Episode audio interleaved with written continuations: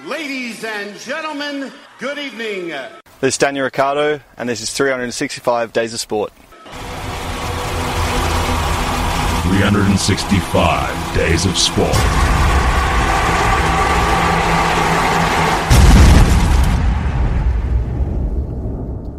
Yes, good evening and welcome to yet another edition of 365 Days of Sport, the greatest sports radio show on the planet. And I'm pleased to tell you, officially, it is our two year second birthday. It is show number 104. Now, if you times 52 by 2, you do get 104. And that means it is a treble 20 and uh, a 4 and a double top. That's the outshot. Because my maths is top notch. If you follow your darts, you know what I'm talking about. You could go other ways, I reckon. Uh, probably treble 18 bull, uh, if you're a darts aficionado. My name is Kieran Beefy Blake. I'm the world's biggest sports fan. That's official. Just ask Guinness. And with me this week, because Rob has decided to go to Tasmania, Gavin Ingham has decided that he's going to be a comedian, so he's doing a warm-up gig for the Melbourne International Comedy Festival. Yes, Gav, the most unfunniest man on the planet, has got a gig doing comedy. Just let that sink in for a while because we have him on the show nearly every other week and he's just not that funny. Uh, no, good luck, Gav, and uh, hopefully the international comedy season will go very well. That's coming up in Melbourne very shortly. And I've got to thank Daniel Ricciardo because uh, obviously he's a big fan of the show and he's in Melbourne town this week for the Formula One Grand Prix that is uh, kicking off the season in Albert Park this weekend. Daniel Ricciardo in the new bright leather uh, Kevlars, and don't call them leathers or racing suits anymore, Kevlars, Paul. Kevlar's, is it? Kevlars is the uh, is the phrase. Um, Daniel Ricciardo ri- riding. Uh, I, I just love my bikes too much. Driving for Renault this year. And so Rob's away, Gav's away. I have brought in what an able substitute straight off the bench. He's from well, I'm going to say in between Worcester and Birmingham. Is That's that close enough? That's about right, yeah. Yeah, Mr. Paul Tooby. Now, Paul Tooby would probably, uh, uh, what's a, what's a word I'm going to say, would probably challenge my world's biggest sports fan uh, moniker because this is a man that supports so many teams. yeah, he is the Robert Maxwell of uh, modern day sport. I think that's a very niche reference, by the way, for non-Brits and uh, non-people under forty, essentially. So, Paul Tooby, hashtag Lone Kontafan, by the way. That's uh, if you look up hashtag Lone Kontafan on the internet, uh, you will find pictures of Paul Tooby everywhere. Absolutely, yeah. That was my uh, uh, well, one of a few moments of fame I've had as a sports fan. That came a f- that came a few weeks ago. All I did was stay up late watching Jo Konta play tennis, but uh, suddenly it was all over the internet. Yeah. You just got to have a flag and uh, some some St George's flag uh, glasses, and, and, and before you know it, you're a minor celebrity. Yeah. Hashtag Lone Konta fan. Hashtag Lone Kontafan. It's got its own Reddit thread as well, hasn't it? That's right. There's all kinds of debate about uh, should I have been up that late? Should I have had a St George's flag when she tends to represent Great Britain? We, I mean, that that's a whole other conversation. Well, but, uh, you're talking the right language for me. She definitely should represent England. Not that there's any Welsh tennis players. I think um, when I was doing another radio show with a, uh, a tennis aficionado, I actually got asked the question, "Who is Wales's number one ranked tennis player?" And see. we found him. He was Mr. Evan Hoyt. Yes. And he was at the time 1155th in the world. He's actually got a little bit higher than that. He's he's he's, he's got within that top thousand, maybe Oh. even up towards the top five hundred. You do see him on the odd uh, challenger. Um, Yeah, yeah. uh, He was he was battling injury, and that's why he ended up at 1155. So the um, big uh, Welsh uh, tennis star. Well, very briefly, uh, probably going back twenty years now, was a guy named Ian Flanagan who got through a couple of rounds at Wimbledon one year. And uh, I think we had one that beat somebody at Queens as well in kind of uh, early 2000s, I think. Right, yeah, um, uh, yeah, that'd be. Your, I think it's Milton. Was it? Was it, was it Josh Milton? Ooh, Maybe could have been someone like yeah, that. You do Yeah. get you do get the odd one who, when you drill down through Wikipedia, you find there's a bit of Welshness there. There's Yeah. that, that, that Union Jack's not giving us enough Well, detail. we want you to know? claim Dan Evans because that is one of the most Welsh names, so we just want him. It's it, it's an extremely Welsh name. I'll give you that. Yeah. Um, uh, it- not even not even the only Dan Evans that, that, that I know. There's, Yeah, there's, very there's true. A few of them out there, um, and, and most of them Welsh. But uh, but no, I'm, I'm definitely going to claim him for England because he's a Brummie boy. He's Oh, is he? Yeah, he's a Nice. local lad around my way. So Yeah. you're definitely not having him. No. So we, we, there is a challenge out there to find the highest ranked Welsh player. Funnily enough, as you know, uh, Tubes, uh, I went to university in Texas. Mm-hmm. And the University of North Texas tennis team, their Okay. number one player was from Cardiff. Really? quite unbelievably, I went to university in Texas and the tennis team, he was at the time probably Welsh number one. Wow. guy called John, Jonathan Lloyd. Weirdly enough. Oh well, I mean, Yep. the, the, the Lloyd you're probably going to start claiming a few um, David Lloyd? Lloyds from back in the day as Oh, Welsh. But claim I'm- them all. I'm Harold not, I'm Lloyd? not sure we can allow that either. No, no. But this is why you've got to watch out for these Americans who in, invite players from all over the world to, to play in their colleges. Yeah. And before you know it, they've come through the system. If Yep. they're doing well, they'll stick a stars and stripes flag on No. them. And, yeah, we, we, we want to make sure people know that guy's Welsh. Yeah. Yeah, indeed. Yeah, so big hello to John Lloyd. He's, I'm sure he's listening. Uh, he lives in Switzerland now, I think. Is that right? Yeah, I don't know why. I'm sure it's not for tax reasons at all. Uh, he was he was trying to get involved with finance and things, doing some big deals. Indeed. You know, that Got to do something after your sport career, haven't you? Yep. so I did preview very briefly the uh, Formula One coming up. You a big for, you a Formula One fan? Love my Formula One. Um, get, I get excited at the start of every season. Um, I thought you were going to say at the start of every race, and then thought, yeah, then after two laps, it's pretty boring. No, it's it's great that Australia has has the first race of the season because Yeah. I love trying to work out um, what all the moves have been, what the new teams are, and they're all in different colours and trying Yep. to work out is, is that the same team by a different name? And Yeah. th- this year, the one you got got to get your head round is that Alfa Romeo have turned up, but but that's just Sauber, and they and, and, and they've rebadged. Isn't there a Stroll team now as well? Are they? Uh, I think they've invested in Force India, so Force India Ah, um, aren't yeah. called that anymore. Um, I don't think they've got Stroll in the name, but they, they uh, but, but they've got some new name as well. So that's what used to be Force India, Right. Um, but but they're going to be struggling initially, not least because I think they might have put Lance Stroll in one of the cars, so that, that that's not going to help them. But yeah, there's going to be this this huge mid table because you, you got you got a lot of good drivers, a lot of decent cars. Every, everyone's improving at the same time, um, so lots of battles to, to, to finish in those six, seven, eight, nine, ten places. Yeah. But then pretty much the same guys up at the top. Yeah, no doubt. I, I came up with this term a few years ago. Hmm. Formula One is the chicken parmigiana of sport, especially when you live in Melbourne, because when you go to a pub and you fancy dinner, Uh huh. you read through the menu and you generally end up with the chicken parma. You, yeah, you walk in there saying, "I'm going to have something else this time. I'm not going to be predictable." Yeah. I'll- you, you look, look at everything else, but then you realise, well, there's the value. It's what I'm used to. It tastes good. I'm That's just going to go with it again. And Formula One is one of those things which it's on in Melbourne. You think, oh, I'm not going to go this year, and then about two days before the Grand Prix, it comes on the TV. You see a few interviews. You think, oh, I'll go. It. I might as well go. It's on. And then you wish you'd gone with the early bird price a few weeks ago, and you should have just known it was going to happen. Yeah. Yeah, so it is. It is the chicken parmigiana of sport. You just end up doing it. That's Have you been to any other? I know you travel the world. Have you been to any others apart from Melbourne? Um, any other Grand Prix? Yeah. No, no, I haven't. No, Okay. haven't even been been to been to Silverstone because it, it's one of those really inaccessible Grand Prix. It's a nightmare to go to. Yeah, I- it I- is a bit. Where I'm from is uh, relatively close to the racetrack, but I say relatively close because you head down the motorway and then just spend hours down these country lanes. And on on, on, on race day, it's an absolute traffic nightmare. So lots of people just just tend to avoid it. Really. Yeah. I, I never went to the British Grand Prix. I went to Donington for the uh, Superbikes when Foggy was uh, Oh. legendary. When he was 120 ruling the world of days of it. Superbikes. Oh, I love the Superbikes. then. Fantastic. I've Yeah. been to Bahrain. Oh yeah, I went to, to, the one. first ever Bahrain Grand Prix. I see. 444 it was, 4th of April 2004. Well remembered. Um, it was It's ama- easy. amazing to think that race has been around for for that long now. So Yeah, that's yeah. 15 years. Um, they flew Yeah. a jumbo jet down the home straight. There you go. Yeah, Gulf Air. Nice ostentatious show of wealth. Yeah. It was. And they paraded the um, the King's collection of military vehicles as well before the race. Oh, it's great. Never let it be said that, that, that these small rich nations are using sport as a PR exercise. No, not at all.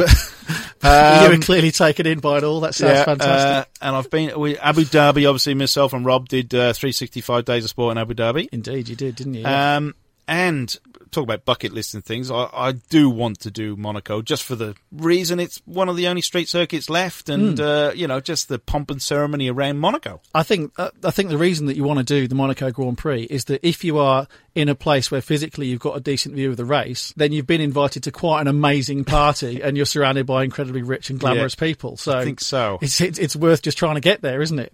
I think, yeah, I think that was, you know, as as collectors of sports events, but between myself and you, I think uh, Monaco is up there. I- Absolutely. I, drove round Kyalami Oh yeah, in South Africa, in Johannesburg. I see. Yeah, Had to go at for no track. reason. How long is it since they've had the race there? I remember it it. would have been a long time. Well, it went away, and then I think it came back briefly in the nineties. But but but Oh, did it? But, Oh, but- I think you might be right, yeah. but maybe only for a few years. Yeah. Yeah, it'd be good to, to have to have yeah, one drove there again. Kyalami. Um, I can't. Oh, I'm trying to think uh, what else I've done. I visited the Nurburgring. That was all. Uh, Oh, yeah. very impressive. Yeah, when they do have Formula One there, it's on a much reduced circuit compared to the, the um, original track, which is absolutely vast. Right. I, reckon, I reckon they'd only need about ten laps of, of, of that original track, and, and they've completed a Formula One race. No, that's distance. right. Yeah, Yeah. It was pretty huge, wasn't it? Uh, me and Rob went to um, Austin. Oh yeah, of course you've uh, Yeah. travelled the states. So that's Yeah, one we yeah. looked at. I, So I, I can't imagine that, that that you'd feel sort of um, a lot of a sense of, of history there. That it would, No, there's no history yeah. there at all. N- not a great deal of soul to the place. No, No. It's quite interesting actually because we went to see MotoGP there. Hmm.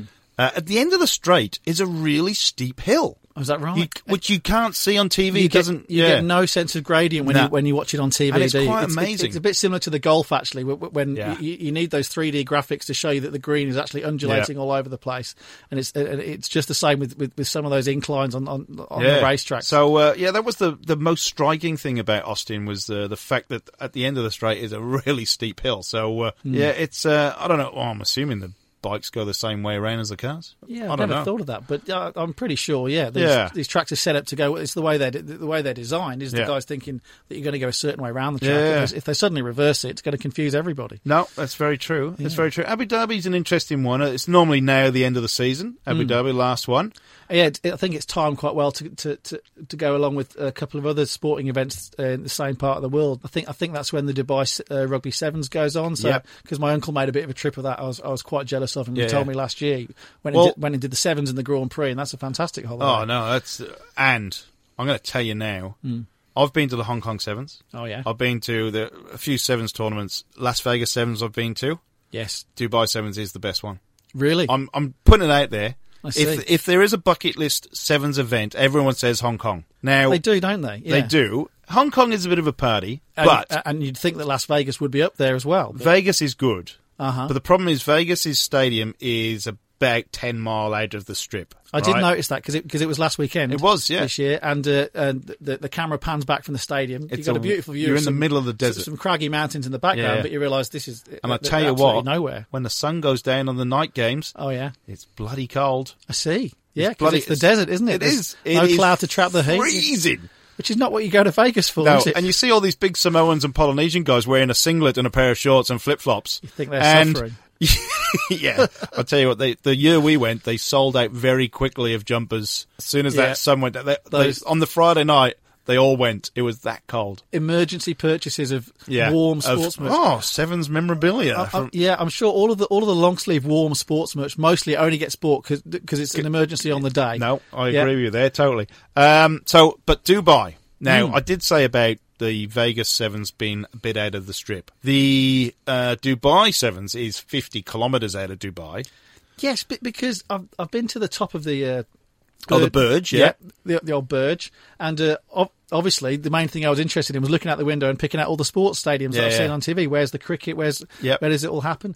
And yeah, I I, I Can't did, did not get a look at anywhere No. where, where they'd be holding the rugby sevens. It's quite near the camel racetrack, by the way. I see. Yeah, quite near there. But it's 50 k's out of town. Dubai is a dry country, don't forget. Hmm. But when the Sevens are in town, it's basically a free license to people to be to misbehave in the eyes of the uh, sheikh royalty. I see, and and because it's a rare opportunity, Yeah, once a year, yeah. people people really fill their boots Oh, today. mate, they go crazy. Thirty thousand people, Yeah. but the they're not locals. Obviously, they're put on the event. So obviously, all the blow-ins, expats, Hmm. Yeah.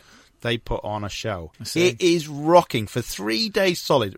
So not only do they have a sevens tournament, men's and women's, Yeah. they put on a netball tournament. They put on some community sevens and tens See, events I didn't know about all that. place goes crazy, and the tunes are going, and the stands are just put up stands Meccano set basically, and it is crazy. The atmosphere is phenomenal, Unbelievable. um, and it's it always it excites me the fact that uh, you know it's I think it was sponsored by Heineken, and Uh-huh. yet it's a dry country, but they know.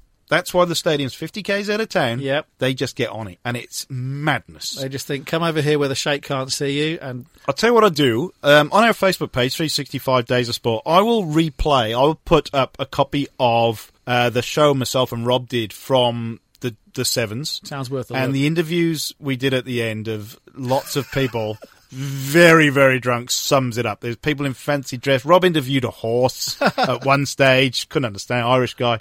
But the other thing is, it's like an old school stadium where you can literally stand on the fence next to the pitch. right, right up close. Yeah, like uh, like where Worcester Warriors play. Yeah, like, at Six Ways, you can get, yeah, get right in there next to the field. Exactly indeed. right, and Yeah. you get that feel of though you're right in the action. So it's not like your you know proper stadium. Hong Kong, you're miles away from I the action. See, yeah. so it is. It it needs to be on your bucket list. because I know it's not cheap, but mate, it is a party. these things, haven't you? And Hong Kong is only one stand. Is the south stand is the party stand? Everyone gets in fancy dress. You know, it's crazy. It is. What's mad. going on on the other three sides of the Well, ground? it's a bit more corporate. Yeah. One end, hardly anyone even in the the end you come in. I see. Uh, everyone goes down the other end. Now Dubai, all four stands are full and whole lot. rocking. It is it is crazy. I can't That's stress enough. Rob always says about the Wellington Sevens used to be good, but they've moved it to Hamilton. That's right, And yeah. nobody. Oh well, I think the they had a better crowd this year. Yeah, I mean, for- you got to you got to start time. and you got to build these things up. But Well, I think Rob was even saying the last year at Wellington they even banned drinking or something ridiculous. It just you can't have a sevens tournament without drinking. Someone had probably ruined it for everyone the previous yeah, year, and then I think yeah. you're on the money there. On the money there. Yeah. Well, it's it's good. It's always good to know there's interesting stuff happening in Dubai because obviously Yes. there's occasionally a visit home that's got to be done, and uh, that's somewhere you can you can stop off on on the way. No, it is. maybe And make a weekend. Me of and it, Rob so. uh, during 365 days of sport. Me and Rob were there in Dubai for three and a half weeks, and I was blown away by what you could actually see. There was a badminton World Series event Oh, on yeah. at the same time. We went to the Formula One powerboats. oh yeah, That was on the kind of the same weekend as the as the Grand, as the Formula One Grand Yeah. Prix. What kicked off when we were there was the what they call the X Cats or the Super Cats boating, which see. is a different uh, like a catamaran style powerboat thing. Right. Which is um, Baz on Luhrmann's brother drives for Australia in that X Cats World Series. there's a fact. There you go, Brett Luhrmann. Brett Luhrmann. Yeah, I interviewed Brett. He's a great guy. see. Fantastic. So they love the X Cats. There we are, all thinking that Baz Luhrmann's the most successful. No, um, Brett driver. No, they, Yeah. exactly.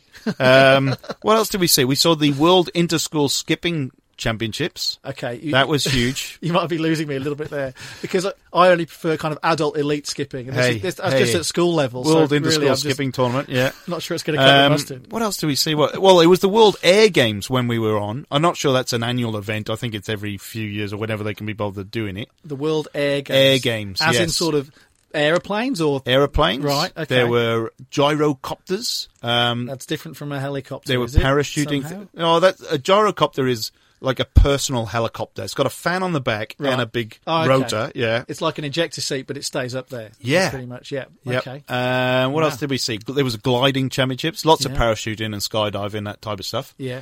Uh, it was the World Flyboarding Championships as well. So if you know what flyboarding is, is when you strap those jets to your feet Uh-huh. and you do loops and circles I and have seen a bit of that. Yeah, Yeah. flyboarding. It was quite amazing to see. Oh, it was the World Tenpin Bowling Championships as well when we were there.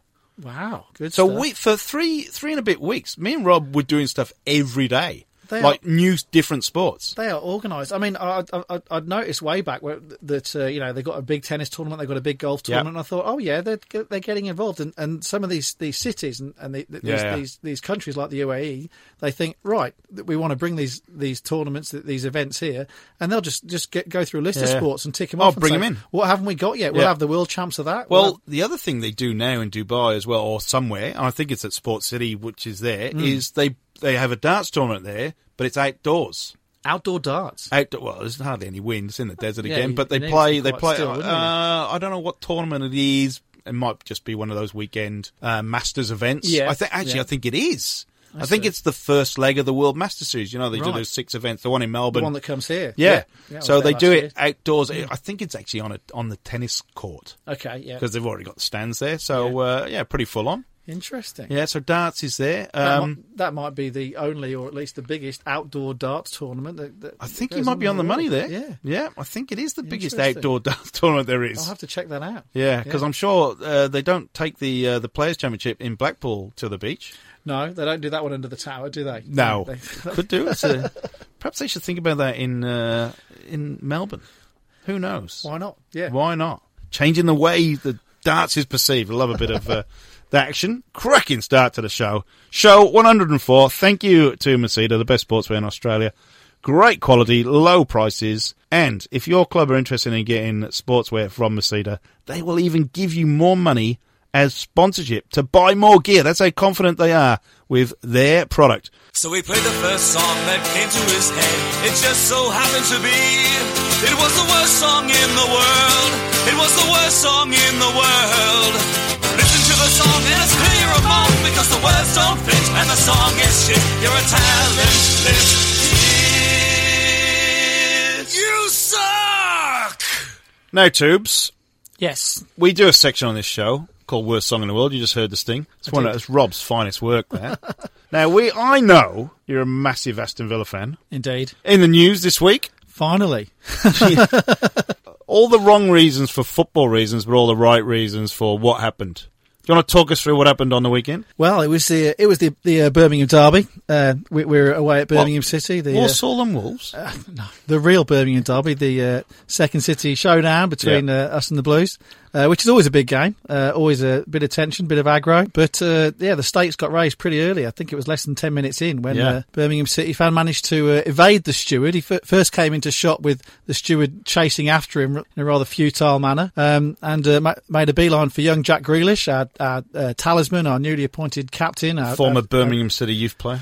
Indeed, but he he finally made the right choice. Yeah. Um, and uh, um, this bloke swung for him Did from behind. from behind, just Yeah. came up to him and uh, sort of put, put one hand on his back and then and then just swung a fist rather well ham-fistedly into the side of his face. Yeah. Um, um, it, it would have uh, come as a he- hell of a shock to young Jack, but really didn't manage to manage to do any harm. No. Just uh, put him on the ground and then was quickly rounded on by officials, players, and all sorts, and uh, taken away and um, uh, escorted to a, a, a cell uh, Uh, underneath the stadium. Uh, uh, I, I, I Yes. imagine. I think he's going to be. Uh, I can give you the news. 14 weeks jail. yes, fourteen weeks. 14 wasn't weeks, which is pretty you know, light considering. You know, it's an assault. It's a very public assault. Yeah. Um, and he, he's, he's certainly asking for trouble. He's been getting um, all kinds of uh, abuse on the internet. His Yeah. name is out there. Paul Mitchell. th- that is his I'm- name. yeah. That's right. Um, so the uh, jail time will, will probably be the uh, least of his worries. I, I, I, I don't want there to be any sort of further violence, but he's certainly going to be getting plenty of stick from all kinds of people. He got 350 pound fine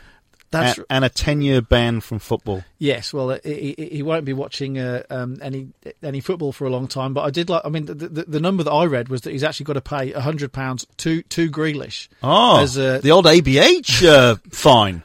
I guess Oh, so. Talking from uh, personal experience. Um, but yeah, re- reparations. So, so so so so Jack Grealish on his uh, contract of. I expect tens of thousands a week. Yeah, Uh, it's going to be an extra hundred quid richer Oh, as a result of, of what he's been through. Um, So if I- you've not seen the footage of Paul Mitchell, he is wearing an abysmal hat as well when he jumps on the field. That's right. I mean, he's he's obviously he's obviously planned planned this. He's planning to do it before the game's even Yeah. started. I'm sure. So you would have thought he'd think very carefully about about what he was g- going to be wearing in his And he chose that moment hat. of fame. Yeah, I know. It's a Ridiculous. a conscious choice that I think made. the funniest part of this, not that it's funny, I shouldn't say it's funny, but uh, when the stewards get him and the players come in and kind of reprimand him, Oh, yeah. his hat falls off. And as he's being led away, one of the players, one of the Villa players, picks his hat up and lobs it at him. I from distance, that. yeah, it's, it's quite funny. Yeah, it wa- it was. So, uh, no, I don't Yeah, condone. imagine him saying, "And take your hat with you." That's right. Take your hat with you. Um, the best thing about this whole story is Jack Grealish went on to get the winner. I, yeah, that, that was one of my first thoughts. As soon as I could see that Jack was clearly okay, if, Yeah. a, if a little shocked, I thought, well, he's going to play a blinder now, isn't he? And uh, he scored the winner, and what a winner it was! Just uh, the, the fantastic uh, left-footed shot into the corner, made space beautifully. He's really turning it. He's, he's fulfilling his potential now, Yeah.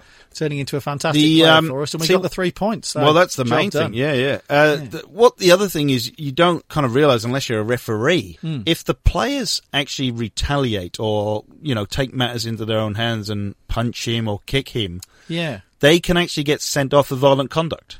I exp- uh, yeah, th- th- th- that, Which is that makes awful. total sense. Uh, Yeah, it well, it does and it doesn't. But I expect, yeah, there'd be there'd be lines in, in the rule book telling the ref violent conduct's got to be punished. And Yeah, there's yeah. nothing there saying that that's only violent conduct against the other yeah, players. no, so, no, violent conduct is violent conduct. If Yeah. uh, you know, if you punch an in, uh, a pitch invader, you mm. can get sent off, and it has you would feel a bit harshly treated if you just if you just hold your own and maybe throw a punch back, and the Yeah. next thing you see is a red card. Yeah, no, that's it. It's whether referees would enforce it or not. But the problem is they all get scrutinised and assessed mm. nowadays, and they well, you're not enforcing the rules. You didn't send him off for violent conduct. got a job to do. Yeah, Yeah, they know there's an assessor in the stands. Bloody ridiculous.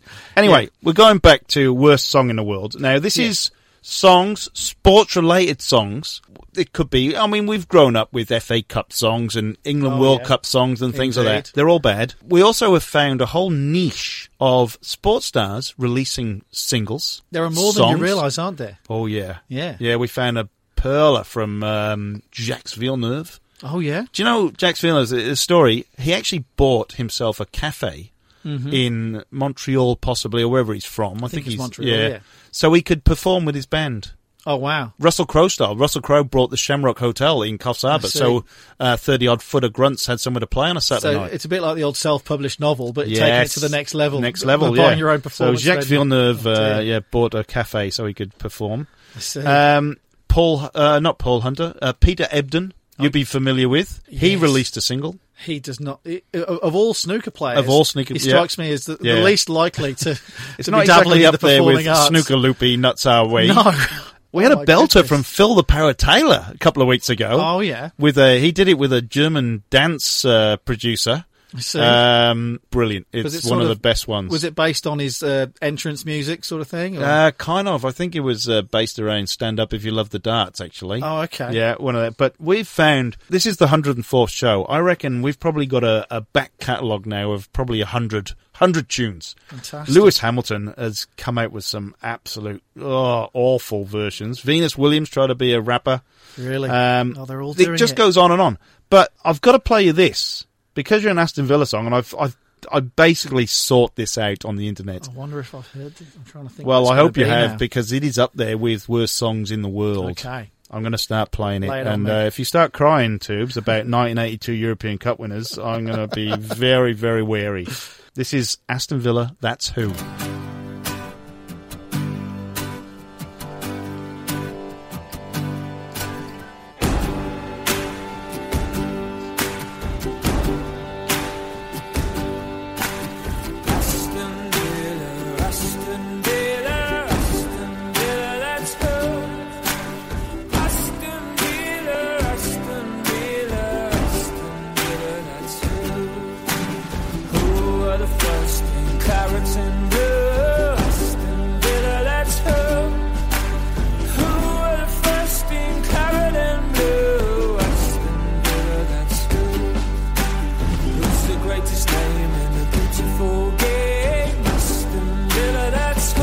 Her. Lyrics are a bit wanting at this stage. Greatest name in the beautiful game. Aston Villa, that's her. He's keeping it simple. Yeah. Aston Villa, Aston Villa, Aston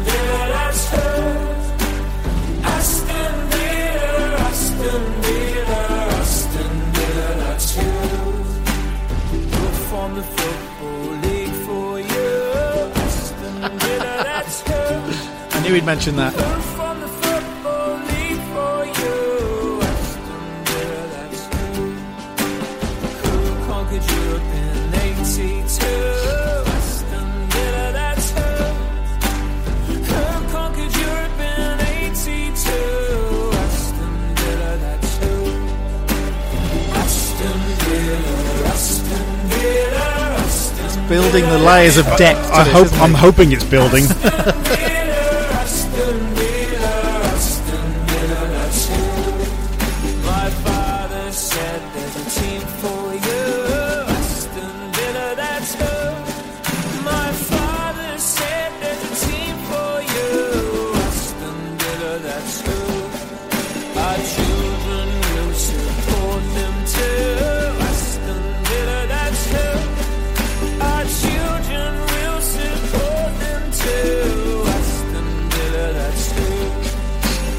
you get me the CD of this? This yeah, mate. fantastic. I can give you this copy.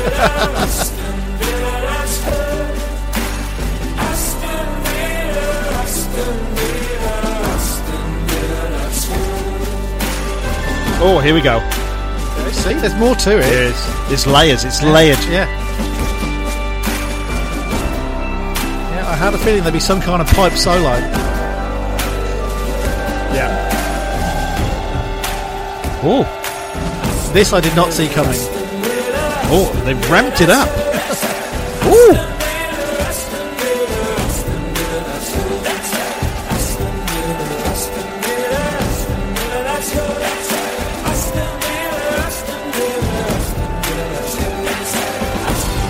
Oh, it gets better.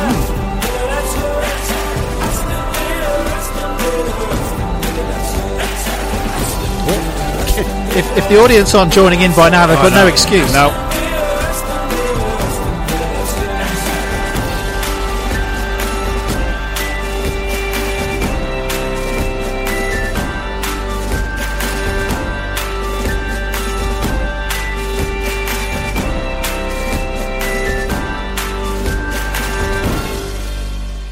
Well, there it is.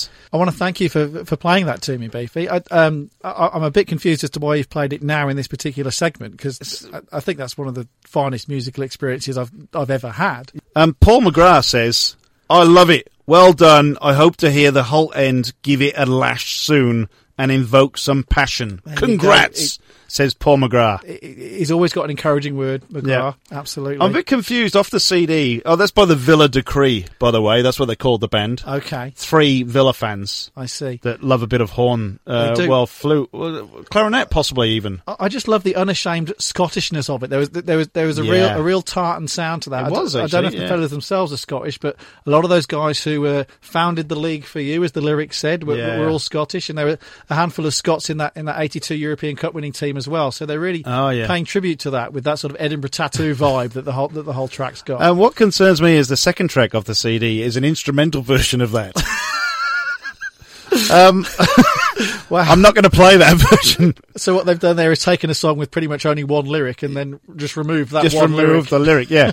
um, they've also got a uh, match day edit. Okay. They've they've they've actually wrapped it down to two minutes fifty eight. Kept it short and Just, sweet uh, so that the crowd can join in. Yeah. And then um, "Oh to Be a Villain" by Gary Knock. Okay. So I don't know more. about Gary Knock. Uh, I haven't got that here, so uh, I'm not going to play it. But, um, But Aston Villa, by the Villa decree, have now made it across the other side of the world. Uh, allegedly, I think it was put together for, weirdly enough, the semi-final uh, FA Cup game from 2015. I guess. I didn't know we were having semi-final songs from now on. Well, I think when you're labouring near the bottom of the of the division as we were at that point Yeah. and coming up against Liverpool in a semi final, you think we better do our song now because because there's not going to be a cup final to make one for. But uh, as it turned out, Grealish again, Yeah. and uh, we uh, turned them over and went and got thrashed in the final instead. So hopefully they uh, reprised Aston Villa that too um, at Wembley. I'm for, sure for the they game did. against Arsenal. I've got a surprise for you. What's this? This is Ampatane Primary School in Northern Ireland. Okay.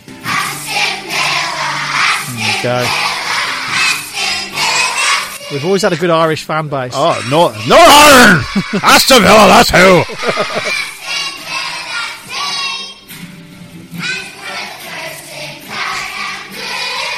The whole school is kitted out in Villa oh, kits. God bless them.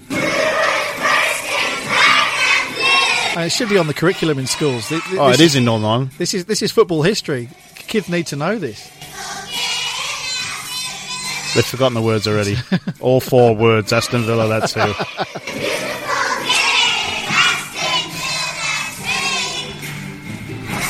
Yeah, we'll just run that under. So, uh, yeah, Aston Villa, worst song in the world. That's that's up there. I think I, I, I think it's a gospel that needs to be preached further. I, I, I, I think it's a beautiful piece of music, and I'm going to be making sure that, that, that, more people hear it on this side of the world. Well, uh, mate, you've got a copy of the Villa Decree. what they've Yeah. done, what they've done there, you see, rather than sort of composing lyrics in, in the usual creative, poetic manner, is that they've turned to the inside front cover of, of an Aston Villa matchday program. Yeah. You, you know that bit that every team's got that lists your achievements and the, Yeah. the reasons that you're proud to that you're proud to, to, to be the club that you are. And then they've just added Aston Villa that Sue after each of them, and, then, and, and then you've written a song, Bob's Your Uncle. Yeah. So I like how they've done that because Um, this is the stuff that we indignantly say to people when they tell us we're not a big club, and Yeah, yeah. you know because obviously we we ought to be back in the Premiership. We will get there. It's where we belong. We're the biggest club in the Midlands, and, and people say no, no, you're not. Well, because you're only the, as good as your last. the biggest years, highlight but- of Villa's season used to be just hosting the semi-final of the FA Cup. absolutely, and then they took that away No, I from know. us. So Um, they were selling that uh, CD for four quid. By the way, it was an official Wembley product. there you go. Yeah. What's also uh, disturbing is the fact that there's still a full box left on the photos that they're putting out. So uh, At, at, th- at that price, I'm amazed. I'd have thought they'd all have been snapped up by now. when you can download these things or just watch them on YouTube re- relentlessly, like we are now. Yeah, I mean, I, I, I don't imagine those Northern Irish school kids paid any royalties to the to, to, to, no, to the Villa Decree. No. Jeez. They're still eating out of bins. The old Villa Decree didn't quite make their uh, make their millions off the back of that. But, uh, they were just happy to give their song to the world. It was all about the music. I think them, they sure. were. Yeah. Crazy, crazy stuff. But I'm glad that Villa, uh, I'm glad that, you know, you were coming on and I had to find that, uh, just to make sure that that was part of our uh, show tonight. it reinforces your knowledge that, that, that, that whatever the whatever the topic, whatever the sport, whatever the team, you'll be able to find a song that, that, that you that you at least can accuse of being the, the, the worst song in the world. So That's exactly right. Mate, it's uh, World of Sport. Just turn upside down this week. Breakdancing has been proposed for inclusion in the Paris 2024 Olympic Games. I've read about this, and I even fear it might actually happen. I'm, Well, the problem is they had the Youth Olympics in Rio in 2018, and apparently breakdancing went down very, very well. yeah, so they, they- they're going for pop- popularity again. It, it- Well, the actual term is more. They're going to try and make the uh, Olympics more urban more urban. and more artistic. yeah, which, which is which is going away from being more. Faster, higher, stronger. Paul, faster, higher, stronger. there stronger. you go. Exactly. You keep it simple. You, you, you do you do sport. You, you do what is definitely sport, what is clearly measurable, and what is generally pretty simple, which is which does not involve standing on your head to music. It, it's it, it, it saddens me. I mean, Oh, mate, I'm I'm over it too. Uh, I really am. You've got the X Games going along separately. Exactly everyone, right. Everyone loves that. That's fine. Yeah, they can get on with it. They can do their breakdancing there, and people who want to watch that can watch that. But but but the Olympics is supposed to have a it's supposed to have a purity about it. I'm, I'm not even over So snow, you don't snowboarding take you yet. don't but- take up breakdancing to make the Olympics. Exactly, that's not the dream of these people. It's not. I mean, the, the last thing they want is to be categorised and ranked and and and and asked to take turns at an event where they'll then be judged. I assume, and don't get me started on sports. Well, that apparently, judges. oh yeah. Well, I can talk to you about that. Uh, sports are quantitative, not qualitative. exactly. I'm with you on that, Tubes. Yeah. I really am. I've, yeah, sports uh, need to be judged are arts. That's right, and and and anything where it's where it needs to be set to music, well, then you've gone a long way from Yeah. from from, from No, that's very is. true. Um, Yeah. But it, though it's true what you say. If if the breakdancers themselves um, are surely generally people who who want to have some fun, be creative, not be restricted by by rules and rankings and scores, then why drag them into into sport and try and get them to get mean- in line with, with, with, with the structure of that? It's something completely The- the- different. The, sitting on the fence one is boxing, and they've tried to make it quantitative by computer scoring. boxing judges I don't I don't see as ju- as, as judges in, in in the sense that say figure skating judges are Yeah. expressing an opinion. What boxing judges are doing is trying to keep the score, and there is a subjectivity to that, Yeah, and, yeah. and there will be some disagreement, and that's why you've got three of them Or But- five of them. Or fi- yes, Yeah, but, now. uh, but they're basically scorekeepers, and I think that's the distinction from Yeah. from being judges in the sense of Yeah. yeah making a qualitative assessment. The uh, the one that kind of, I mean, gymnastics you struggle with. Diving is the other one. gymnastics is, is sort of one that I tend to make an exception for because it has it has a, it has a purity to it. It's like it's like an original sport. It's it's Yeah, yeah. a basic thing, and it, and it, and it's the sort of training from which a lot of sports stem, and it's a real test Yeah, of the physical. It's faster, higher, stronger. Yeah, Uh, diving though, no, that's that, that's that's far more on the creative side. It's it's it's showing off in the air, jumping into water, and it's in there because the Chinese are good at it, and they've got a lot of a lot of strength with the IOC. I mean, you look at the medal table and, and how high Chi- China are on it. How many of those are, are medals for diving, which isn't what really most people are interested in when they watch the Olympics. No, it's very true. Yeah, No, not a oh, fan. They seem to be adding more and more diving events in. Yeah. You know, mixed synchro. Yep, because because the IOC have got the rules about how many sports there can be, and Yeah. it's very hard for a new one to get in. Just ask eh, just ask uh, anyone who, Oh. lo- who loves their squash. Ask, I was just about to mention squash. Yeah, but but once a sport is in, Yeah. then they can they can keep adding as many events within that, or even disciplines Well, within no. that. it- Well, they can and they can't because look at cycling. They've had to reduce the cycling medals. there's just yeah, th- th- th- there are some limits and, and Yeah. quotas, but but yeah, you can get all these all these new diving events be, being added in. It's a lot easier to do that than it is to actually introduce Yeah. a new sport. See, which what might gets me is there. swimming still. I'm still Uh-huh. offended by swimming. by the number of medals. One, Uh-huh. and the fact that individuals can swim multiple events. Yeah, and this is why with, with athletics, the, the, the justification for all the different events is that they're specialisations, and what you're saying is Yeah. that in swimming, not so much. You can have someone coming home with six medals, but but I think Eight medals. I think when people when people complain about the situation with swimming, what what they're doing is is actually giving too much importance to the medal table. And we need we need to get away from the medal table Yeah. because that is going to be skewed towards the nations who are good at the sports that give Yeah, away lots of medals. Oh, exactly. I I actually, I actually sort of, you know, spreadsheeted a, an alternative medal table. Nice. Um, where uh, you've got your 28 sports. Yeah. And uh, you, you give them all equal weighting. So which nation has, has won at each sport? Right, yeah, I like that. Yeah, within nice. each sport. Yeah. So then, You know, you get your gold medal in, in one of the team sports, and that's the same as having of having topped the, the medal table of the swimming. And Yeah, yeah. yep. I So like. That's nice. Nice option. adjust the data. It actually showed me that it didn't make that big a difference. Oh, really? and it Okay. actually sort of does balance out a little Yeah. bit. But yeah, um, when people complain about the number of medals there are for swimming, um, it's because they're looking at the medal table and seeing some, uh, seeing a nation being high up there because they're good at swimming. Whereas I, I, I just tend to ignore the medal table and just look at the individual achievements. Yeah, of course. I, Yeah. Me too, really, because you Yeah. know America's going to bloody win, or And Russia, or China, because and it's going to have a lot to do with swimming. But uh, yeah, just don't worry about that. If if you got, if I I don't think the guy with, with, with six, seven, eight swimming medals is a greater Olympian than someone who might only have one or two because it's the nature Yeah. of their sport that No, those aren't true. available. no, it's exactly Um, right. And as, as long as you get away from that idea, then I can make my peace with um, someone being able to do four or five different events quite Yeah. easily in a, in a, in a I'm going to be honest with you as well. Mm. Swimming is quite possibly the most boring spectator sport on the planet.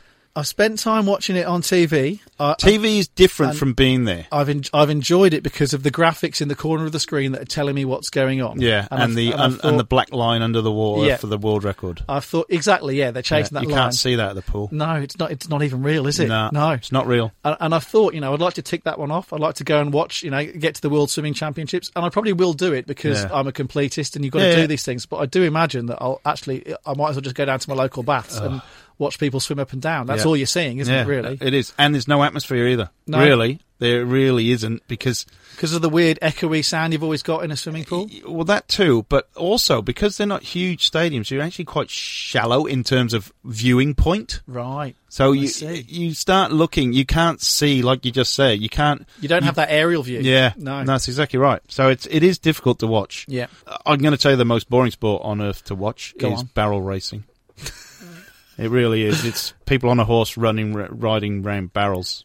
You've really only got yourself to blame for that, haven't you? You- Yeah, you- we drove you all could the way to gone. Galveston in, in south of Houston to go and see that. Okay. And I didn't realise it's the national sport of Texas. And National um, sport of Texas. yeah, once you see three or four people ride a horse around some barrels, you've probably Right. seen it all. But they will have hundreds and hundreds of entries into barrel racing events, and they all do the same thing. Wow. So you've seen three or four. You've so you're seen there them all day watching a watching. Yeah, watching barrel racing. How many of the spectators were disappointed because they had assumed, I think, quite logically, that it involves racing in a barrel, which sounds fantastic. Yeah, yeah, yeah. You know, I think if you're down- Texan, you know what barrel racing I guess is. so, I don't I mean- think there's many people from outside Texas really care. Because, yeah, if I'd flown, in, flown flown there and turned up to watch, you know, someone rolling down a hill in a barrel, I- I'd be quite disappointed. Yeah, I like that. I? That's a I'd good option. Just be seeing someone slowly riding a horse Yeah. around a barrel. It's not the same at all. Just look up barrel racing. You'll you'll see what I mean straight off the bat. It offends me. Um, back talking about the Olympics. Obviously in Tokyo, uh, surfing's come in. Uh, Sport climbing, skateboarding. Mm-hmm. Yeah. Uh, I think there's no, oh, softball and baseball are back. I know you're a baseball fan, but. They're but always in and out. In they and shouldn't out, be there. they? Shouldn't be that one. There's only three countries in the world that play, it's There's pointless. not too many. There's not It's too many. just sure. stupid. Paris 2024, chess, squash, and something called billiard sports. I know that roller skating, as in, I think speed skating, not roller derby, which should be an Olympic sport, clearly, roller derby should be. Hell yeah. Uh, some form of uh, roller skating was, roller sports was going to come in. How must squash feel to be alongside chess in the list of these poor sports that are still trying to get in? Yeah. It's just ridiculous. And now breakdancing. Yeah. I mean, for completely different reasons, chess and breakdancing Yeah. are, are definitely not sports. Tug of war should definitely be back as well. no problem with that. Yeah. I mean, talk about faster, higher, stronger. Oh, Yeah. Tug of war's awesome as well. Chess is uh, falls foul of the very simple rule that if you can play it against a computer, Yeah. then it's not a sport. It's it's an entirely Oh, yeah, I like that. Good, It- oh, good theory, that. it's an entirely mental pursuit. Yeah. and and I'm often disdainful of, of things when I say they're not sports, and I get this tone of, of saying no, it shouldn't be included. I'm not saying that they're not worthy. And playing chess, you know, is hard, and the Yeah. people who do it well are very clever. But No, I agree with you there. That also applies to accountancy and baking. But that, you know, it doesn't, doesn't make it a sport. Being No. difficult. Well, you know the uh, you know the I think the 1948 Olympics had uh, poetry and town planning. Well, you know, uh, Gold medal. I've got a gold medal in town planning. back in the day, the Olympics Might was have been 1920, by the way. I think it was. yeah, I it was after the war you're, or something. you're definitely going pre Second World War. Yeah, there. it might have um, been, yeah. But it was it was when it was all tied in with the, with the World Exhibitions, wasn't it? It was basically an expo, and the, and they'd hand out medals for all sorts of stuff. Yep. But I'm, I'm sure within that at the time there were people going, well, these this is the sporting part of the event, and then the poetry and the town planning is going on, and we can ignore that if we want to. And and, and maybe that's the way it's going now. And when and if they put in enough stuff like breakdancing, then you can just ignore ignore it and push it to the side in the Yeah. cultural section with rhyth- rhythmic gymnastics and synchronized swimming. Synchronized swimming. Don't get me started. 1992, Uh huh. solo synchronized swimming. it was an Olympic sport, Tubes. An actual oxymoron for Yeah. an Olympic sport. It was. That's unbelievable. Solo synchronized swimming. No joke. I am the world's biggest sportsman. I can tell you these things. That's just swimming. It was just swimming to music. swimming to music. Unbelievable. Yes. Um, I'm going to play you this because uh, we're going to talk rugby for the time being. Excellent. This is uh, the world's newest Welshman. Okay, you've, you found another one, have you? Hi, it's David Hasselhoff. Back in 2012, Wales won the Grand Slam. Now, we got two games to go. See, we. Scotland and Ireland. then they're going to win the Grand Slam again. But I want you all, everybody in Wales and everybody behind Wales, to think about beating Scotland. Put that in your mind first, and then we'll go on to Ireland. Cymru am byth! So, that's the world's newest Welshman, David Hasselhoff, there, cheering on Wales. Suddenly it all makes sense. You About know? what? Well, because you know you repelled the the, the Scottish, you, you got out to that lead, and then at half time, uh, Gatland must have said, "Look, guys, we don't need to play rugby for the next forty Yeah. minutes. We just need to channel the half. Yeah. we just need to stand out there and, and, and somehow just, just muddle through purely on the basis of chest hair and enthusiasm, and and it's worked. This this this bandwagon jump The old, from the um, states has, has The old, across the line. the red shorts in Baywatch were no, you know, it was, there was a reason why. it all makes sense now, doesn't So it? uh, we've we've got the Hoff on board. He's uh, he's all over the Welsh rugby team. So this will be the first Grand Slam since 2012, will it? Yes. It's been that long. And yet it'll be Gatland's third, I think. Third, Yeah, yeah, uh, yeah. So um, 2008, Mm-hmm. 2012. Uh, we also had one in 2005 under Mike Ruddock, who then quit. There you go. Now we did beat Scotland.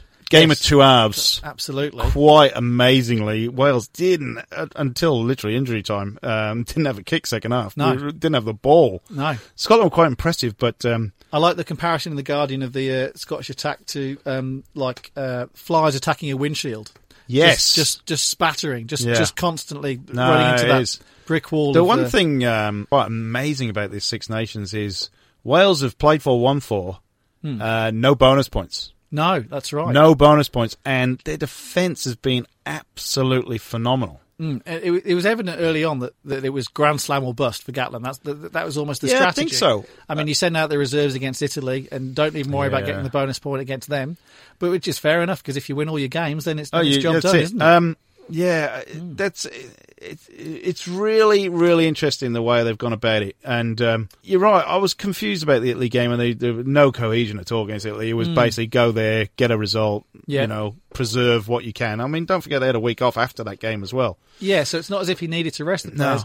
I think it's more about getting get, getting depth into the squad, getting legs into the younger guys Well, with the World Cup. Yeah, it is a. World Cup year. Yeah. That's the big thing, and that is the uh, that is the big crux of the matter. Um, Hmm. Really, at the end of the day, and I don't think England were too well. Of course, they were disappointed they lost to Wales, but realistically, it, you know, it's a it is a long run up to Yeah. Japan. And it's it, yeah, it was a disappointing game to lose. But this year, you say, well, as long as we're learning from it, then it's worth Hmm. taking the loss. Whereas in another year, it's it's it's all about winning the Six Nations, and, and, and we'd we'd probably be, be more disappointed. I mean, put it this way: if Ireland get the win in Cardiff, uh, which I don't think they will, but it but it's possible. Well, the, Um, then I England mean, could. they've they've still got a sniff of the title, but I don't think Scotland are quite going to. I think I believe there's they've got three more injuries now this week, Yeah. so I think they're going to struggle to beat England. So. I'm, I'm pretty confident that England will get another bonus point win at the weekend. Yeah. And if Ireland do us a favour, then we will win the title. Hmm. But uh, it won't really feel like we, we, we won't be ce- celebrating that so much as if we'd actually won the Grand Slam and proved that we can. Yeah, no, exactly teams. right, It's yeah. it, it, it's all more about preparing for the World Yeah, Cup. yeah. You know, and and they did. They came up short against Wales. Really, uh, England did. It was. Uh, got it was. found out a little bit. Haven't got quite enough ideas to, to, to make good use of all these skillful players Yeah. that, that we've got. You've got to have the strategy behind it. You've got to have two or three different plans, haven't you? Yeah, or in England's case, uh, th- two or three different Pacific islands where they can steal a lot of players from. Yeah, well, I mean, we, we really turned on the style with uh, Tio Tuilagi and Cokanasiga at, at, at, the weekend. Um, Yeah. al- although, uh, you know, you've got to take these on a case by case basis. And Cokanasiga does sound like he should be on EastEnders. So he's definitely one of ours. His, his, his dad was in the army. He's an English lad. The other two, not so much. Yeah, Um, and uh, you've you've stole the two Welsh boys, well, Vunipola. well, that's right. Yeah. Um, they could also play for Tonga, and that's what I'd really love to see. When I see us stealing these boys, I think these these Pacific Island nations would have fantastic teams if we stop nicking all their players. But yeah, I'm I'm, I'm Well, fully that's I'm not fully just aware England. that That's New Zealand and uh, Australia as well. everyone's doing it. But uh, but yeah, I'm I'm aware that the Vunipolas uh, could easily have, have, have cho- chosen Wales. Quite Oh no, they, they played for Wales in their in their youth, Yeah. so uh, it's quite interesting. And uh, obviously, cousins of uh, oh, Taulupe Faletau, right. that Welshman from uh, right. Ebbw Vale. well, he'd have been directly competing with, with Billy for the for the Welsh number eight shirt, I suppose. Uh, essentially, yeah. Yeah, so maybe that's why Billy thought, no, I've got more Yeah. chance of getting in the England team with the, with the amount of depth the Welsh back row's No, got at the moment. it. Anyway, we have uh, got a special guest guy. He's been a star of the latest Guinness Six Nations commercials. It's been a great story. I've known this guy for about uh, well four or five years. I ran into him in uh, Durban. On the line, hopefully, if this is working properly, and I hopefully it is. We have got one of the special stars of this year's Six Nation campaign, apart from the Welsh team.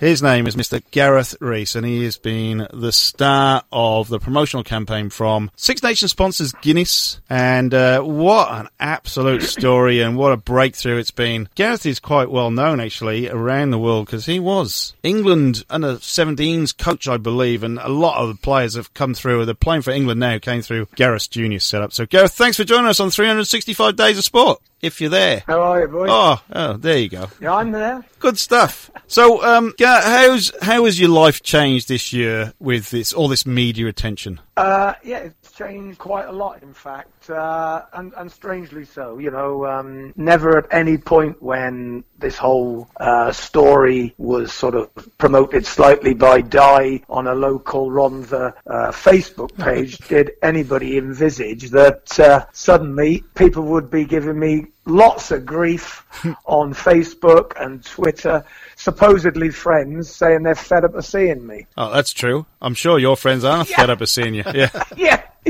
It's, it's been remarkable, to be honest. Yeah. Well, um, I mean, one of the very special things we just talked about Wales England just now is uh, you actually did the coin toss between Owen Farrell and Alun Wyn Jones, and uh, was- I couldn't believe when I saw it when I turned on the TV.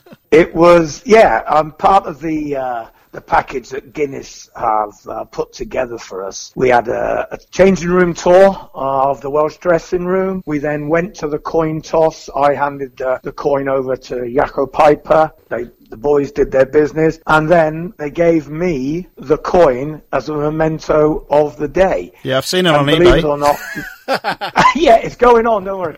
And uh, then, believe it or not, we were given the honour with both my children, Iestyn and Kerry, to carry the Six Nations flag onto the pitch uh, and be present on the pitch when the anthems uh, were sung, which again was quite an incredible experience. Yeah. Now, if you don't know the story for all our Australian listeners, uh, Gareth and his brother David Dyrese, basically their mum passed away, Olive, uh, a few years ago, and in the uh, last will and testament is she basically made Gareth and Dai go and watch Wales for the rest of their lives. Doesn't matter where they're playing in the world, these guys go out, they have a great time, they drink and drink and drink the Lily the Pink, and uh, they absolutely just live the life, and uh, what a life it is, and uh, deservedly so.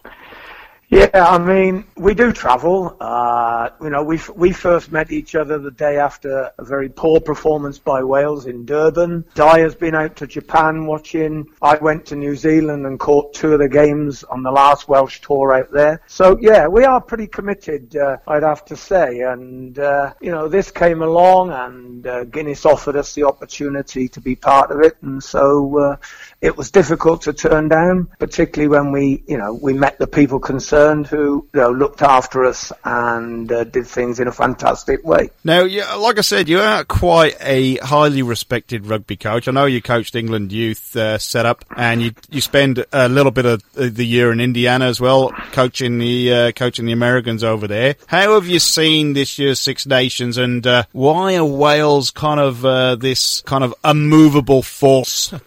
Actually, it's difficult to sum Wales up. You know, they've got to be defined by their incredible defensive performances. Although the second half against England was far more than just defensive. I mean, as you were talking about earlier on in your programme, they not only nullified England's attack completely, but changing the tactics from what people expected. They had expected them to sort of squeeze England and find space out wide, but they didn't. They actually kept hammering away in the middle, hammering away in the mid- middle, sucking England and drawing them out of shape, and then scored two, you know, two good tries. So they are difficult to sum up. In fact, quite a few of the teams are. England looked mightily impressive, but when it came against Wales, they didn't really have any alternative ways of playing. Ireland misfired in a couple of games, and although they were back to what something that we would expect them to be like last Saturday, is that masked slightly by the fact that France have been quite frankly unpredictable to say the least and probably shambolic. Did that mask how good Ireland are? But let's not underestimate them. You know, they are playing somewhere what we'd expected in the last few years. So Saturday will be an incredibly tough game. Yeah, I think. So. Oh, the one thing though, Ireland don't want to do is hand England the, the uh, championship. I think.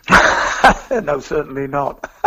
yeah, anybody but England, as the, as the uh, well-known saying is. No, it'll, it it will be very interested in Cardiff. You know, I mean, I do believe that Wales can handle the power runners like CJ Stander. They proved that by nullifying Billy Vunipola and people people like that. And I think they'll have the measure of the little intricate runarounds that uh, Johnny Sexton does. I don't think that's going to draw the Welsh defence out of shape very often. So, you know, I firmly believe that uh, it will be physical and brutal as these occasions are, but I genuinely believe that Wales can can win. Maybe I don't know six to ten points. Oh, interesting, interesting.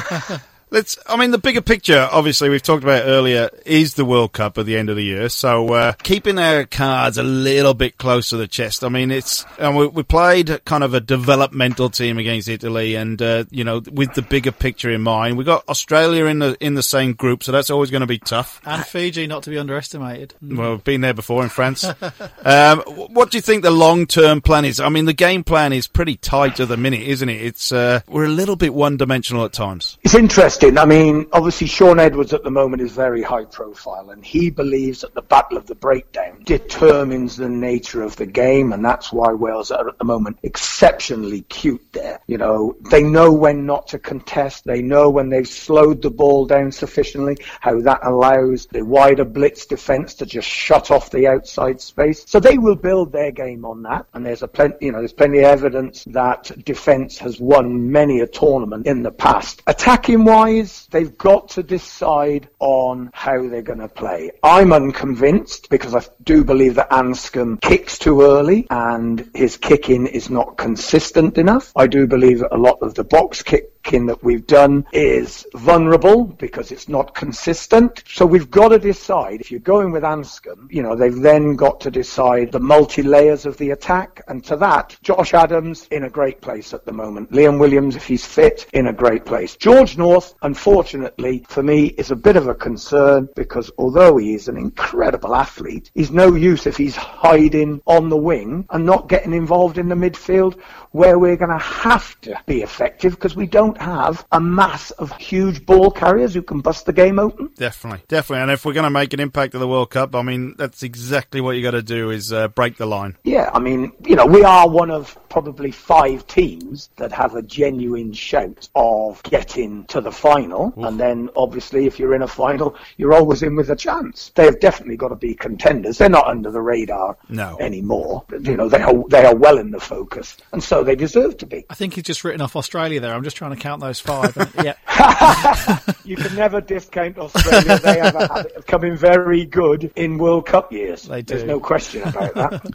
No, that's right. Hey, uh, Guinness uh, taking you to the World Cup. Are they uh, they splashing out for you guys? There's uh, nothing been said on that front yet. Oh. it would be not, it would be uh, obviously something we'd look very seriously at. You, have done a lot of good work for them. But, it's, it's worth mentioning, I reckon. Well, yeah. Well, you know what Dai's like. He obviously mentions it to everybody.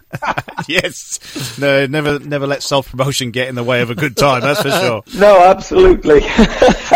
well, mate, absolutely absolute pleasure having you on tonight. Thank you for uh, taking a little bit of time out. Say hello to everyone. I know you got a new grandson as well, and uh, big just hello. woken up, actually. Oh, geez, uh, well, so we scared him.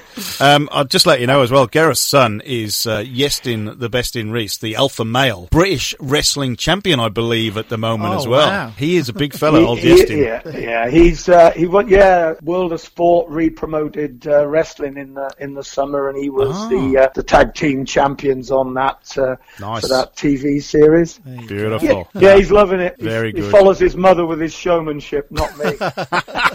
Yes, well, I hope he sings better than you as well because I've uh, I've witnessed that for myself. Excellent. All right, Gareth. Well, thanks a lot. Hopefully, Yeah. you'll have a uh, good week and a massive, massive weekend in Cardiff. And hopefully, me and the Hoff, we're both uh, really pushing the the Welsh bandwagon. And you know, we do it from all four corners of the globe. So, uh, absolutely, I hope you have an absolute ball this weekend, and uh, I hope you're drinking for the right reasons. Uh, come four o'clock on Saturday. well, we'll we'll have a couple, but not too many. You know, we got to drink responsibility these days, particularly at my age. Take care, Beefy. It was Great Beautiful. to speak to you. Hi, this is Toddy Goldsmith, and you're listening to 88.3 Southern FM. And we're back. It's Southern FM. It's Toddy Goldsmith, our biggest fan. She loves this show. Whilst we're talking rugby, I thought I'd switch to uh, an old friend of mine who I spent many a time in a bar with all over the world. Former Wales A, former coach, now BBC pundit, amongst other things. Mr. Sean Holley, who just happens to be at Cheltenham Races today. Hey, Beefy. Sean, what's the atmosphere like at Cheltenham? It's buzzing, but it's absolutely soaking, mate. It's pouring with rain. It's very cold here in Cheltenham, but it's day one and everybody's excited. Looking forward to the first race, which is in about an hour's time. Nice. And uh, the champagne is flowing. Uh, Cheltenham, obviously, they normally get the four days of the festival about 80,000 per day, I believe. Uh, three quarters of which normally make the uh, trip across the Irish Sea. Yeah, there's a lot of Irish here today. Most of them will be rammed in the Guinness Bar today and uh, various tents in the surrounding area because it is bucketing down and cold. And so we're going to go for a lot of outside this today because the, the going is very soft. Um, yeah, we hopefully win a few quid. Hopefully. and uh, what's your role today? You just uh, there as a punter, or are you looking after a few people? I'm the guest today of uh, a sports travel company called Benetor, Cheltenham based. I do a bit of work for them and we do Lions tours and I'm about to go on the World Cup to Japan with them, with Shane Williams and we're looking after some Welsh fans. Yeah. So uh, looking forward to following Wales on that tour with the company because obviously the form is so good. You know, uh, the, the expectations are high at home for, for a good World Cup. Yeah, we've just uh, we've just been talking to one of the stars of the new Guinness ad, uh, Gareth Rees, who uh, I think you two may have crossed paths in the past. yes, Um, we have, yeah. Yeah, and uh, he was saying the same thing. He just Shaun Edwards has just become this guru of tight defence. Well, you know, Wales aren't really playing that well, but they're defending superbly. You know, they're very physical, they're very organised, and they showed against uh, England in particular, you know, that they were able to withstand powerful ball carrying of Billy Vunipola and co. And, um, you know, they did another job on Scotland, really, a physical second half where they kept them out. And they're going to need it again this weekend, Beefy, because they're coming against an Ireland team that is seemingly hitting a little bit of form against France last weekend. They will throw the kitchen sink at Wales, and um, it's going to be a tough one. But yeah, certainly Shaun Edwards, who's leaving after the World Cup to go back to Wigan, his uh, his obviously rugby league home. The prodigal son will return, and, and we have to replace him in Wales because defence has been fantastic under him. Definitely. Now you're going to Japan. I'm sure people. Well, you won't need any invitation, but you will be taking your guitar. I'm assuming. I will, I will. Although Shane Williams is uh, sick of my guitar, having gone on the last two Lions tours with him. Um, but yeah, I'll be, I'll I'm learning my Max Boyce songs Oh, and nice. uh, write, writing a couple of World Cup ones, hoping we'll we'll progress to the knockout stages. Ah, very good. Because uh, basically, you're putting yourself in the shop window because there is life after Max Boyce. I actually did a lunch with Max the other week, and he was on top form. He's just on a sellout tour around Wales, and um, he doesn't get his guitar out anymore. So there's definitely a spot for me on the bill. oh, beautiful stuff. Now, what about yourself, uh, mate? Obviously, you're doing a bit of uh, sports travel stuff, but uh, you're still punditing for various uh, rugby outlets. Yeah, I am. Yeah, I'm still working for BBC Wales uh, on the international scene. I work for Premier Sports TV on the Pro 14 and a little bit for BT Sports. So I'm covering a range of rugby and really, really enjoying it. Uh, doing a bit of radio myself, but also, you know, doing um, a few other things uh, in around broadcasting. I, I wrote a, a broadcasting skills course called I Broadcast for young kids in schools, teaching them to present and interview and film, and, and that's really rewarding. So loving that, and generally, you know, just getting into a lot of events, hosting events, meeting great people. You know, it's a it's a, it's a difference from coaching this week. I'll be working with Martyn Williams, Tommy Bowe, uh, Sam Warburton, Jonathan Davies, Shane Williams. So it, it, it's a good week, you know. So I don't know where my invite was to uh, help you out with the eye presenting course. Uh, what, what happened there? Yeah, well, it'd be great actually. It'd be good to see you. But uh, if I could bring some kids over Oh, yeah. and um, and crash out and uh, spend some time, then we'll um, we'll hit the few beers. I can't keep up with you though, Beefy. That's the problem. See. But you don't have to keep up with me anymore, mate. It's uh, it's long gone nowadays. It's uh, long gone, mate. yeah, tell Um, me about it. So, uh, so obviously you, you, you're unfortunately going to work uh, Saturday, uh, but when that final whistle goes and uh, when Wales lift the uh, Six Nations Trophy in a Grand Slam, then I, I'm uh, I'm thinking you might have a very big uh, Saturday night in Cardiff. Yeah, that's fighting talk, Beefy. I will. I have, I've sort of restrained myself up until now uh, because of work. Sunday mornings I spent analysing the game and clipping out things for the TV show Scrum 5 on a Sunday afternoon. And uh, I'll have to do that this Sunday, but I'm more than prepared to do it with a massive hangover should Wales win the Six Nations and the Grand Slam. Oh. Um, I'm happy to do it. I think the I think the Welsh nation would forgive my blurry eyes and croaky voice uh, if if that happened. I, I- I'm pretty sure nobody would be watching Sean. To be honest, uh, if uh, once once the Grand Slam's done, it's all over. I think uh, most of them will still be in Cardiff Rugby Club next door upstairs uh, with a lock in. You're right there. I think you'll find the streets of Cardiff will be paved with bodies. Yes. Well, mate, we'll let you get back to uh, the races and uh, studying the form guide. Hopefully, the rain will clear and you got you boys can get out into the Guinness Bar. I've been to Cheltenham races myself, and uh, obviously St Paddy's Day is uh, Saturday, so that's going to be an absolute big day as well. I didn't didn't realise. I've just I've just realised it's Ireland on St Paddy's Day in Cardiff. So uh, Yeah, well, they'll roll from Cheltenham into Cardiff on St Paddy's Day, and um, we'll have to spoil the party in Cardiff, that's for sure. Well, we were just talking earlier, and I'm pretty sure that Ireland don't want to see England win the uh, win the win the Six Nations. So a one point loss, or even a you know they'll they'll be happy with that. Ireland will take the win. They won't mind doing England a favour.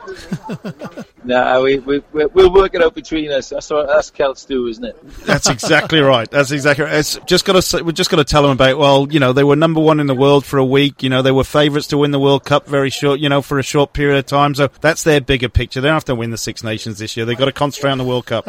Absolutely, and it's going to be an exciting one too. But uh, listen, Beefy, thanks for having me on. It's great to speak to you, and um, good luck with the show. And let's catch up soon, eh? Absolutely. You have my absolute word that we will catch up. It's going to be an absolute cracker. Can't wait to Saturday, mate. Have have a ball and uh, make sure you catch up with David Hasselhoff for us because he's the, the world's newest Welshman, as we quite as we as we know. You know, and we've got the Hoff on our side. That's the bottom line.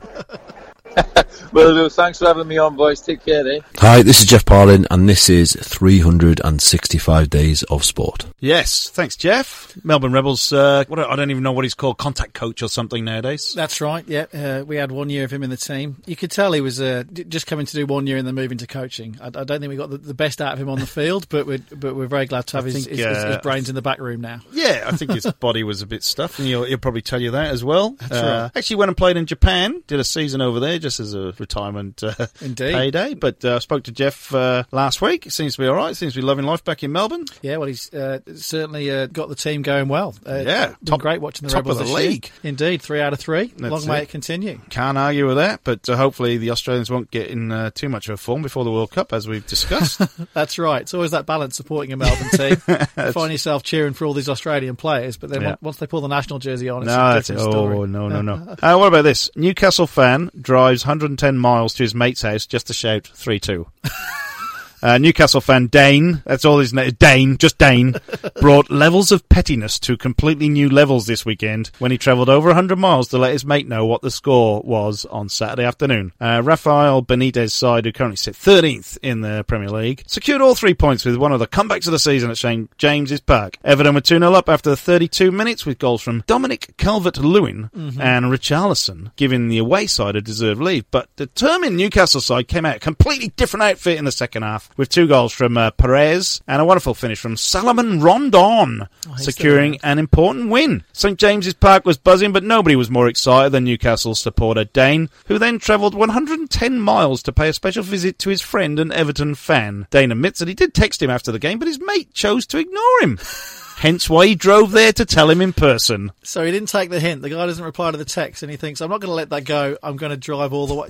That is that is quite tragic. That's brilliant. You just that's only an English football fan would do that. And we talked about sports that aren't possibly sports, but what about this? Okay. Top bridge player banned for doping Yeah. No, I read, with I read about this. testosterone and fertility drugs, which is quite interesting. Yeah, you'd have thought that, that, that, that, you, that you could form a rule where if drugs can't help you do well at a sport, then it's not a sport. And I would have thought that would apply to bridge. But then well, it turns out well, out. Bridge actually went to the European Court of Arbitration a few years ago Uh-huh. to actually get classified as a sport. Now, one of the reasons they did this is because uh, players were getting taxed on earnings. Uh-huh. And there's a special European rule if you get uh, taxed on sport earnings, the tax brackets are far lower. Hence Yeah. why they got it classified as a sport. Because they got it classified as a sport, they signed up to WADA. Uh-huh. And Yeah. hence why their players, Then they've gotta follow now professionals, get drug tested. Imagine being the WADA agent saying, you playing cards over there, you're coming for, coming with me. So this was a case where these drugs were actually seen as performance enhancing, were they? Uh, n- not necessarily, but they were went against the WADA rules. Uh-huh. So they were, in effect, they would have been performance enhancing in other sports. it's a prohibited substance. Prohibited Yeah. substance, that's right. So, uh, the World Bridge Federation says the world's number one bridge player has been suspended after failing a drugs test. The Federation said that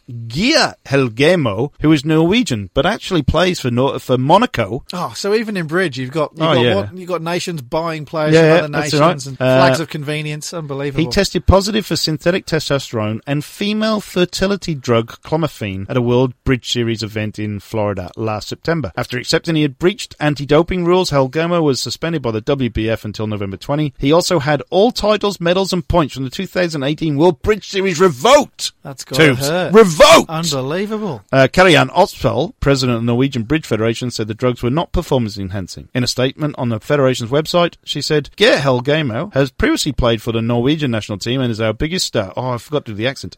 Um, many within many within the bridge community know Geir and respect him. It is his responsibility not to take substances that are on the doping list, even though in this instance they are not performance enhancing in bridge. Well, never mind the statement from the Norwegian Bridge Federa- Federation. There seems to be a silence from the Monegasque Bridge Federation. Oh, that's right. Very true. This guy to represent them. Yeah, it says uh, this is a brilliant quote. I feel for Geir in this situation and hope he will come back stronger when his ban ends. exactly. He's going to come back stronger from those female fertility drugs. I mean, I assume he's allowed to train in the meantime. oh, I'm sure he d- can do mind testing. I don't know how strict the rules are on that. Well, no, I'm I'm pretty sure. Uh, basically, you can just play bridge by yourself against a computer, probably. Tubes, yeah. Exactly. Hence, it's not Uh, a sport. Is, yeah. there, is there any explanation as, as to why he was taking? No, there is none. Um, I do know for a fact the top three players in the world are all Norwegian. And right? the number one, uh, sorry, the number two player in the world, I think, has also tested positive for drugs very recently. So the, the bridge is Bridge. a sport beset by scandal. It- Yeah, let's hope the uh, World Poker Federation don't test Warney. exactly That conv- oh, sorry, convicted drug cheat Shane Warne. Got to put that Just in to there. give him his full yeah, name. full title. Yes. Yeah, well, I, I think there's a bit of karma there for bridge. I mean, th- w- w- when they wanted to be find a legal loophole where they can be called a sport for, for a bit Yeah. of a bit of financial gain for their players, that, that Mm. they should have been careful what they wished for. Um, and this is what happens now. This is no joke. Me and Rob went to a bridge tournament in Canberra, Okay. honestly. Just for and fun. f- well, part of 365 Indeed. Days of Sport, Yeah. Paul. Uh, we did a video and everything. The Lavazza team from Italy came over for this tournament. The Oh, wow. coffee people, the actual Lavazza family, the uh, one of the Lavazzas is in the bridge team. And they Oh, came out right. and they were a ranked team and they dominated. The the team from the coffee people. Yes. I see. I'm not- sure whether the coffee, Lavazza coffee, is performance enhancing, but uh, wondering, I'm wondering whether caffeine is on yeah, Ryder's list. Speed Yeah. infused.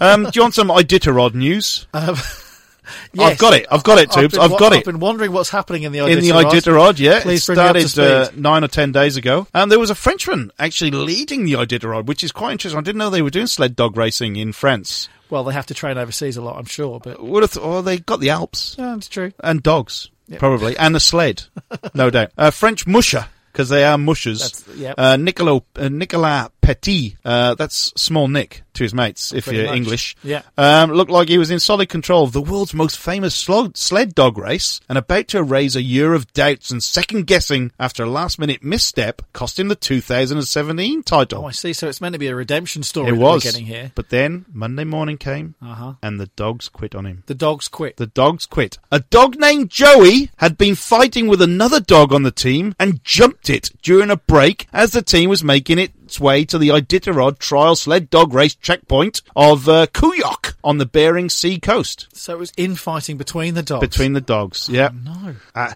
I yelled, I yelled at Joey, Oh, don't do and everybody heard the yelling, and that doesn't happen. Petit told the Iditarod uh, website. And then they wouldn't go any more anywhere, so we camped here. Several mushers passed Petit's team on the trail, erasing his five-hour lead. Pete Five Kaiser, hours? he was ahead by five hours, And he lost all that? because the dogs were fighting. Oh, Pete, my word. Pete Kaiser, the Kaiser, Franz Beckenbauer of Iditarod Racing.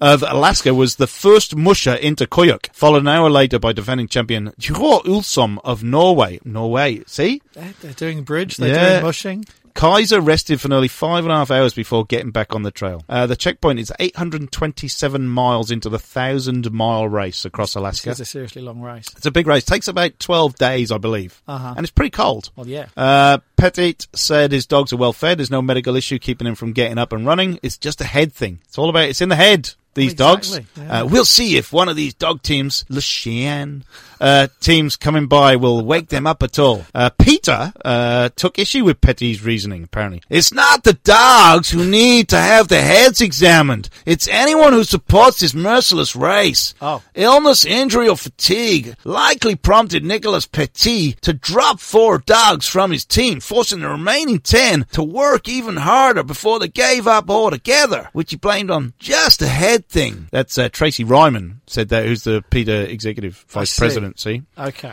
I'm not sure where she's from. I just thought I'd You just thought that'd be the accent. I'd work my accent skills Uh-huh. into this. Uh, uh, she also said that people have this idea that you can force these dogs to Nome, which is probably a place. She said in a phone interview. It's not like that at all. Uh, the amount of intuition and communication and trust and experience you have with your dogs is how it all happens and comes together. And Nick Petit happens to actually be one of the best in the business at this. Uh, oh, Libby Riddles, who was the 85 Iditarod champion. Oh, too, back in you- 85, 85. She was the first woman to win the race. Yeah, that was a Yeah, so that's what she was going on about. Uh, dog mushing is a fine art, she says. Yeah. Well, I mean, quite apart from uh, all of the um, sort of animal cruelty issues raised there, um, sports that involve animals, Yeah. I, I do feel that, it, that if there's any skill involved by the people, it's just getting the animals to do their thing. You know, if Yeah. you're a jockey, you've got to persuade the horse Yeah, to run. true. So, so little Nick, he's got one job really. It's get the dogs to run. Yeah. And he seems to have singularly failed to do that. They, they, they're literally refusing to run. So he's got a lot to answer for. That's what, you know, mushing is all about. Yeah, and, it is. And, and he's failed to do it. It's the name So, of the game. um, Um, Riddles also said that one dog that has a bad attitude, it can infect the rest of the team. yeah, that's right. Um, I'll tell you about last uh, 2017 uh, for Nick Petit. He was in command of that race when he got off trail during a blizzard and lost the lead. Uh, wound up finishing second by the Norwegian superstar of Iditarod, uh, Ulsom. Oh, yeah. So he's going to be the bad guy in the movie, this Yeah. Norwegian Olsen. I think there will be a movie about this. Definitely, possibly with Adam Sandler in the lead role. Ooh, Um, yeah. But a real redemption tale. So, so that he's had two kind of Devon Loch experiences with his with his Huskies here, and he needs to come back a third time and uh, have the real the real redemption tale where he finally gets across the line, and and, and that Like it. and that's when Hollywood's going to come calling. Um, cool Mushings, it's called. that's the one. Yes. Yeah. Um, major beer festival in Manchester faced uh, being cancelled after one day because the venue didn't have a booze license. That's pretty poor organisation, isn't it? Um, brewery couldn't order, couldn't organise a piss up. They really could. Basically, uh, more than fifteen hundred tickets have been sold for the Friends and Family Beer Festival, at the Upper Campfield Market off uh, Liverpool Road. You can just tell it was a work experience kid who just had one job. You know, just get us the license. We'll Yeah, leave yeah. that to you while we take care of, of Yeah. everything else. And uh, Manchester councillor, licensing law is not bendable for good reasons, but I'm trying to find out what's gone wrong. He said, uh, Pat Karney. another great accent from you there. Ah, uh, all over it, all over it. Uh, police informed us that the Campfield Market is not, as we've been assured on many occasions by the managing agent acting on behalf of Manchester City Council, licensed for sale of alcohol. The attending police officer early in the evening, two licensing officers, a licensing solicitor, and even a nighttime czar Nighttime czar czar? of Greater Manchester appear to have exhausted every option to allow us to operate in Upper Campfield Market tomorrow. If we ignore the licensing team and run tomorrow anyway, I risk an unlimited fine of or six months imprisonment. Yeah. Wow. Fans, fans were upset by the turn of the events tubes. I'm sure they were, a- and by the fact that there's a nighttime czar. I, I guess someone's got to keep doing the czar job while the daytime czars are That's asleep. right. I, that just it gets confusing sometimes. The, the czars Tsar of, this, Manchester. that. yeah. I'm not sure exactly wh- what that story had to do with sport, apart from just the integral relationship between sport and beer. Yeah, So- that's all you so- need to so know. Fair enough. Yeah. Fans. There was fans of a beer festival tubes. That's all you got to If know. it's got fans, it must be a sport. That's exactly right. Well, mate, uh, we've flown through. I've, I've really got to thank you for uh, coming in at short notice to uh, fill in these wasters gaps that we've uh, they've left me with. It's been great fun having a chat. Yeah, it's uh, absolute pleasure. What you got coming up? Obviously, going to the Grand Prix. Yep, looking forward to Sunday afternoon at the Grand Prix, and actually um, tomorrow going to get along to the launch event. Oh yes, Um, so Federation Square. Yep, so you don't have to spend um, two hours watching them go around in circles. You, you can just see all the nice colours and all the, all, all the shiny cars and work out which guys from which countries are Yeah. driving for which team now and get it all done in half an hour or so. So That's all you need. that'll be nice. And then uh, obviously I'll be keeping an eye on uh, the rugby overnight at the weekend and uh, oh yes. fingers crossed that Ireland can do us a favour and we can uh, pick up another Six Nations. No favours. There will be no favours. Uh, I myself have uh, cricket finals day on Sunday, so I can't go the Grand Prix. We uh, play in the 2020 league, and Uh-huh. it is uh, semi-finals at uh, 12:15 and the final at three. So we've got to get through the semis first, obviously. Big day, big day. Yeah, the uh, Yeah. South East Swingers, as we're called. So, they've got an overseas quota. They can have a former Welsh international Yeah, cricketer um, in, their, in their in fact, lineup, most of us are all overseas. Right. I think six of the uh, six of the squad are from Wales, England. I see. Yeah, so it's not bad. We Should- we are defending okay. champions, by the way. We did uh, pull off a miracle Well, to win the whole thing last last season. Well, the very best of luck to to uh, do the repeat. We love the swings. We've got to thank Masita, the best sportswear in Australia. Great quality sportswear at unbelievable prices. They're so confident that you will love their sportswear. They'll even sponsor your club so you can buy more gear. Check out their fundraising partners, myclubshop.com.au. You will be amazed. Twos, you better make sure you uh, eat beef jerky on the weekend. It's the food of astronauts. I'll get it done. You should get it done. It's there's a reason why it is so popular. After which, Wales the best of luck on the weekend because uh, if anyone deserves a Grand Slam in his last season, it is Warren Gatland. And from what Sean tells us, Shaun Edwards as well. Indeed. And if they are going to get it done, it might as well at least involve a try from Worcester Warrior Josh Adams, who's been having a fine Yes, season on the wing for what them. a season! He's Yeah. uh, he's been the find of the year. Actually, he's Absolutely. uh, can't argue with that at all. Tubes, thanks a lot for coming in. It was brilliant. We didn't even ring Rob; couldn't be bothered. Hopefully, we'll be back next week. But this has been 365 Days of Sport. It's the greatest sports radio show on the planet. Thanks to Gareth Rees, Sean Holley, everyone else that joined us. We'll be back next week.